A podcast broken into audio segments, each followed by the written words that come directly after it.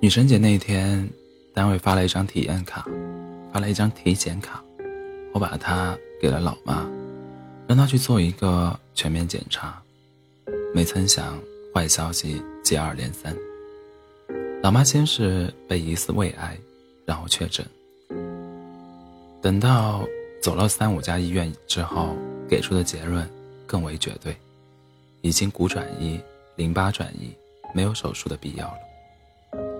面对这样一个无法接受的意外，我们本想瞒着他，但很快发现他心里比我们还清楚，瞒。一点可能都没有。唯一能做的就是尽可能的满足他还没有实现的愿望，把每一天都当成他生命的，把每一天都当成他生命中的最后一天。可是，这是怎样的难过？明明知道癌细胞在他身身体里肆虐，却只能眼睁睁看着他们迅速的。吞噬掉我们至亲的、挚爱的母亲。她才六十出头啊！一想到这儿，我和姐姐时常抱头痛哭。我们甚至有些害怕回家，害怕看见老妈面对疾病的无助。那些日子，我们快要崩溃了。看着束手无策的姐弟俩，解救我们的还是老妈。那天周末，全家人围坐在餐桌前吃饭。大家各怀心事，气氛有点压抑。这时，老妈开口了：“今天大家都在，我想跟你们商量个事儿。”老妈一开口，我们的眼泪便无法控制了。别说是商量，不管她现在说什么，我们都会言听计从。我不想坐以待毙，我想做手术，也许会有奇迹发生。但我知道，这样会花很多钱，你们也会很辛苦。我们怎么会怕辛苦？只怕没有尽孝的机会。所以，当老妈提出要手术手术的要求时，我们几乎是如释重负的。我和姐姐都是拿几十万年薪的高管，别说现在我们还有这份能力，就算倾家荡产，能换来妈妈的命，我们也会毫不犹豫。这些年，我们一直在奋斗。当我们终于事有所成时，老妈却轰然病倒。如果我们的成功没有她的分享，这所谓的成功也很难让我们开心。姐姐说，每天早晨开车去公司，看着大街上熙攘的人群，想着我就要失去母亲了，我即将成为没妈的孩子，心底。就全是悲伤，而我何尝不是如此呢？当看着女儿缠着妻子，甜蜜的喊着妈妈时，我的眼泪会来的那样猝不及防。我即将无娘可教，眼睁睁看着老妈离开我们，这样残酷的事实是最大的无助无奈，也是最大的折磨。所幸我和姐姐现在都有给老妈治病的实力，所以对于老妈提出手术的要求，我们几乎不加思索的同意了。科学告诉我们，手术对老妈来说几乎毫无意义，但情感却对我们说，我们需要为她做一些努力，而不是等死。接下来。我和姐姐到处托关系，才让老妈获得了一次毫无意义的、毫无意义的手术。我们把这些年没休的年年假都请了下来，天塌下来跟我们都没有关系了。这段时日，我们的生命里只有母亲，只属于母亲。事实上，手术还是给了我们一个小惊喜：老妈的胃切除了三分之一，而她醒来后。对我们说的第一句话是：“手术真的还是很有必要的，至少现在没那么疼了。”突然觉得什么都想吃。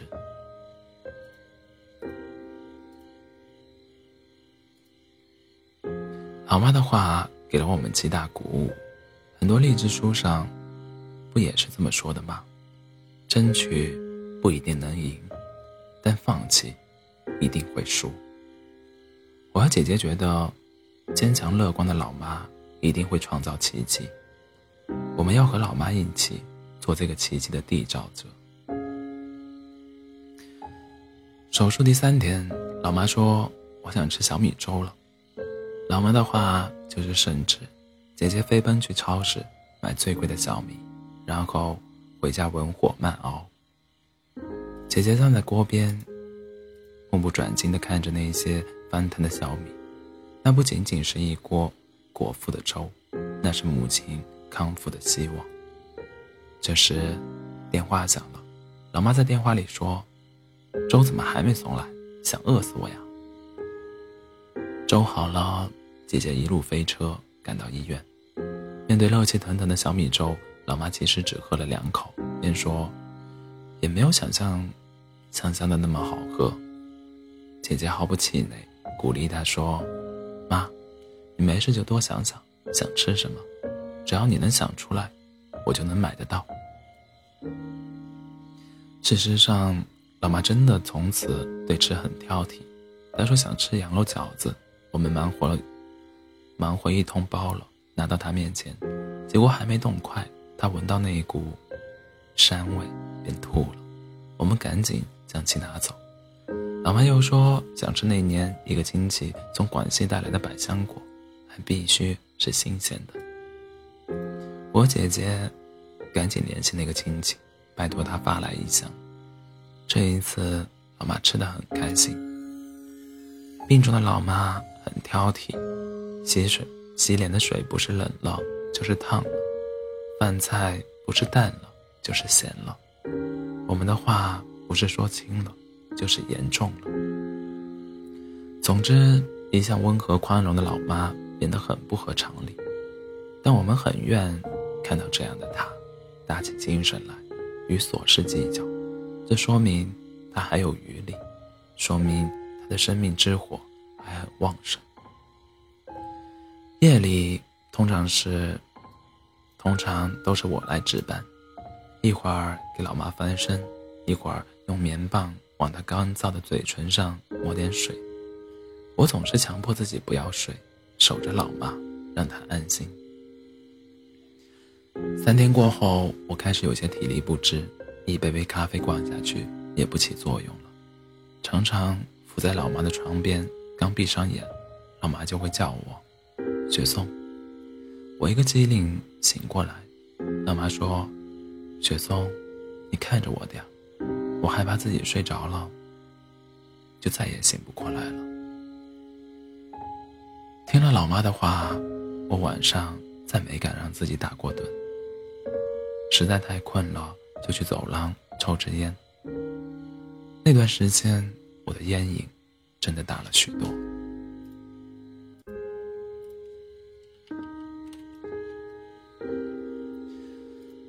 晚期胃癌的疼痛是，是我无法亲历，但却能感觉到。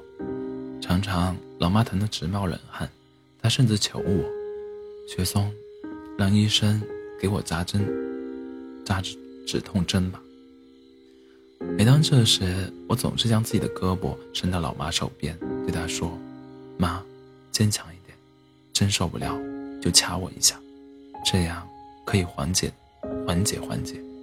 止痛针不能随便打的，一旦上了瘾，很难戒。”姐姐看着我青一块紫一块的胳膊，很心疼，对我说：“弟，咱妈的时日真的不多了，就算上瘾也无所谓。”不如让他少受少受点罪。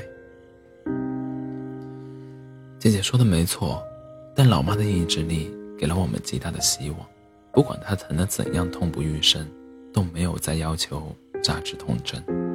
不疼的时候，老妈会抚摸着我胳膊上的伤痕落泪。看着老妈对自己的心疼，心里很暖很暖。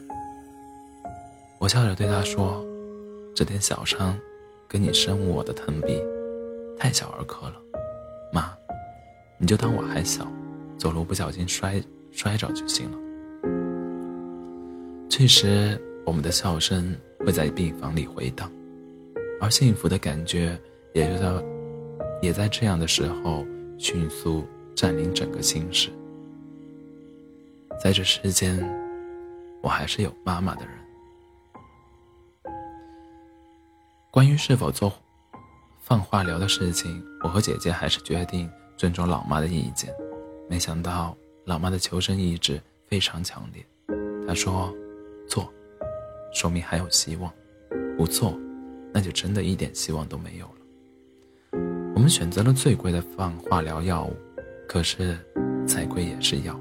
流入老妈体内的反应虽然算算轻的，但对她来说同样是巨大的煎熬。我亲眼所见，到了后来一进化疗室，老妈的身体都在颤抖。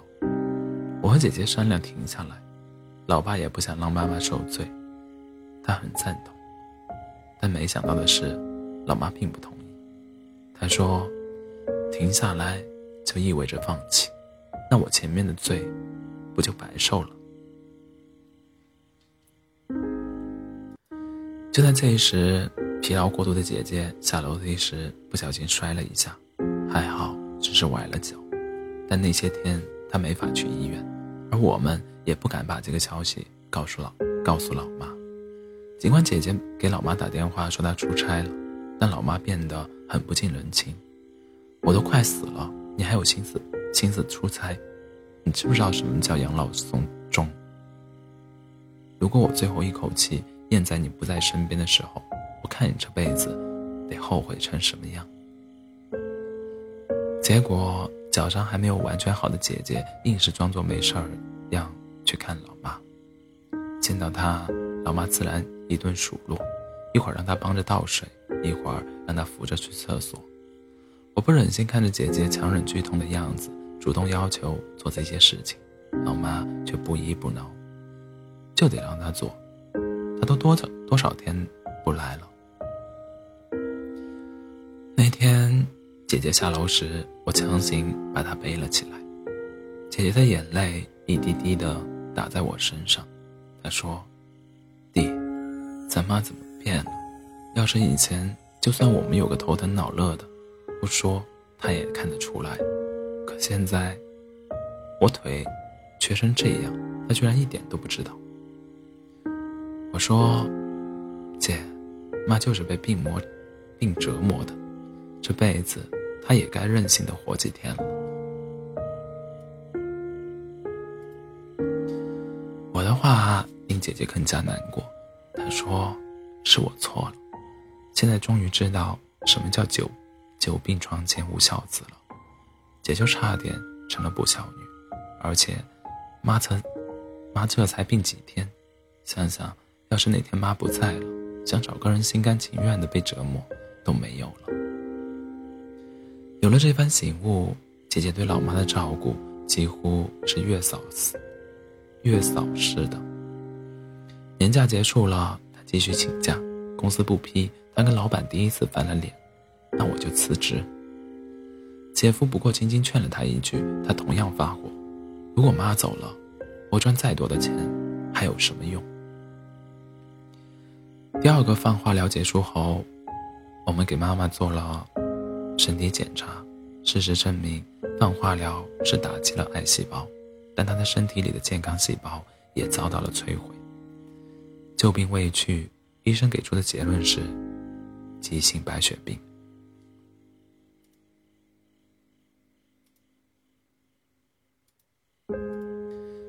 这也就意味着，哪怕一个小小的摔倒，也会让老妈血流不止。老妈的身体已经脆弱的像一块年久风化的玻璃。这样的结果让我们姐弟同时陷入自责，为我们的盲目与疯狂。站在医院的安全出口处，我们不知道该怎么跟老妈解释。等回了病房，老妈说：“收拾东西，我要回家。”我们呆了，他说：“我刚才问过医生了，再治就得被治死了，再回家吃香的喝辣的，没准儿还能多活几天。”就这样，我们终于告别医院。走出病房时，我和姐姐的心里都有几分如释重负。我们把该走的路都走了。老妈说的对，听天由命吧。回家后，老妈的精神很好，每天都在琢磨吃点什么。尽管任何东西她都只能吃一小口，但依然让我们心事重重重的忙活着。一天，老妈提出要拍全家福，我们心知肚明。请了摄影师上门服务，可是拍出来的照片，老妈很不满意，说这哪里是全家福，分明是全家哭丧着一张脸，尤其是我和姐姐，笑得比哭还难看。老妈坚持去影楼重拍，她说影楼化妆化得好，灯光也好。拗不过她，我们只能冒着巨大的风险去了影楼。化妆的确很好。灯光也很好，但面对镜头时，我们想的是，这可能是我们与母亲最后的合影了，所以真的笑不出来。但母亲却很活跃，教我们看嘴型，跟她学说茄子。她跟每个人都单独合了影，但那灿烂的笑容真的不像一个即将离去的人。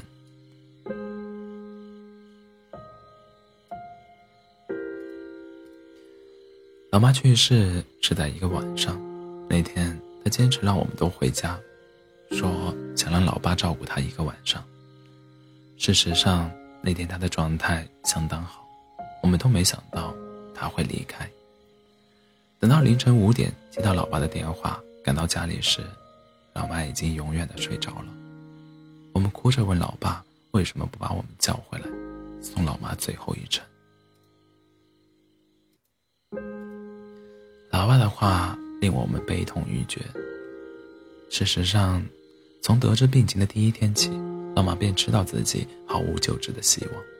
他之所以坚持要做手术，并忍着折磨做了两个疗程的化放化疗，他不是在抢救自己的生命，也不是寄希望于奇迹的发生，他只是想给我和姐姐一个尽孝的机会。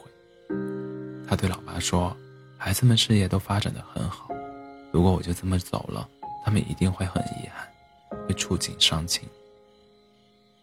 这个好东西，老妈没吃过。这样先进的治疗，老妈没能接受。我不能做一个长寿的老妈，最后能做的，就是努力不给孩子们的人生留遗憾吧。在老妈生命的最后时光，我和姐姐看到的是她对生命的不舍。是她对我们一个又一个合理与不合理的要求，而在我们背后，在我老爸面前，他曾多次说：“老头子，真不想坚持了，太难熬了。”事实上，作为一个病人，他比任何人都清楚自己的病情。他曾经找到医生，向他坦白自己手术与放化疗的意图，不是为了生，而是为了等。而是为了在他身后，我和姐姐因为全力抢救、倾心倾钱的照顾而不留遗憾。就连主治医生都为他的良苦用心而感叹。就在老妈生病的最后一夜，她的血压降到了临界点，老爸想给她打升血压的针，但这一次他向老爸发出最后的请求：“真该走了，老爸。”现在走，刚刚好。孩子们尽了全力，他们没有遗憾。老妈走了，她在走后给了我们关于母爱的再一次震撼，用她的痛苦成全了我们了无遗憾。因为在我们的生命里，曾经有那样一段时光，我们像妈妈曾经照顾我们那样，用尽全力。照顾了他，在我们生命的多重角色里，作为儿女这一项，我们没有缺席。坚持爱用力爱。就是老妈对我们最后的也是永远不思量自难忘的疼爱。